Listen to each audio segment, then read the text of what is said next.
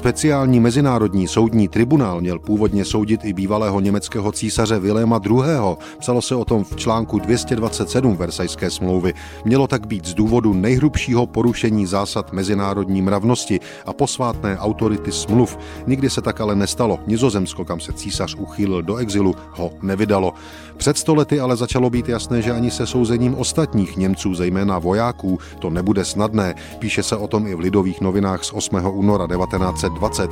Dohodová nota vyslovuje pouze zásadní požadavek spojenců o vydání, nepraví však, jak se má provést. Další nota, která bude odpovědí na notu německou ze dne 25. ledna, se v Berlíně očekává v polovině příštího týdne. V ní bude blíže vysvětleno provedení tohoto požadavku. Konec citátu. Další informace ze 100 let starých lidovek už hovoří konkrétněji. Čteme v ní, že do Berlína autentická dohodová listina vinníků dosud nedošla. Podle zjištění námořního úřadu je na oznámené průběžné listině 29 ponorkových velitelů. Současně ale čteme dále, že ani vítězové války zřejmě nemají naprosto totožné názory, koho a v jakém rozsahu trestat za rozpoutání velké války. Například ministerský předseda anglický údajně působením jistých osob změnil svůj názor v otázce vydání a jeho stanovisko už nesouhlasí s přísnějším stanoviskem francouzské vlády.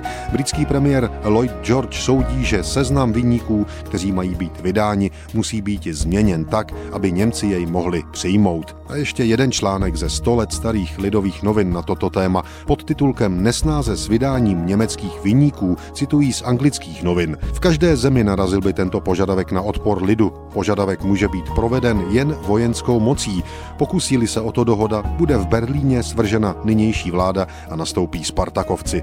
Návrh německé vlády, že obviněné postaví před svůj vlastní soud a dá příležitost zástupcům dohody, aby tam své vývody uplatnili, je důkazem dobré vůle u Němců, ale potkává se s nedůvěrou dohody k německým soudům. Konec citátu z Lidových novin z 8. února 1920. Faktem je, že Versajská smlouva nakonec trestala Německo téměř výhradně ekonomicky. Reparace Němci splatili až v roce 2020. Na konkrétní válečné zločiny a zločince se před stolety vlastně nedostalo.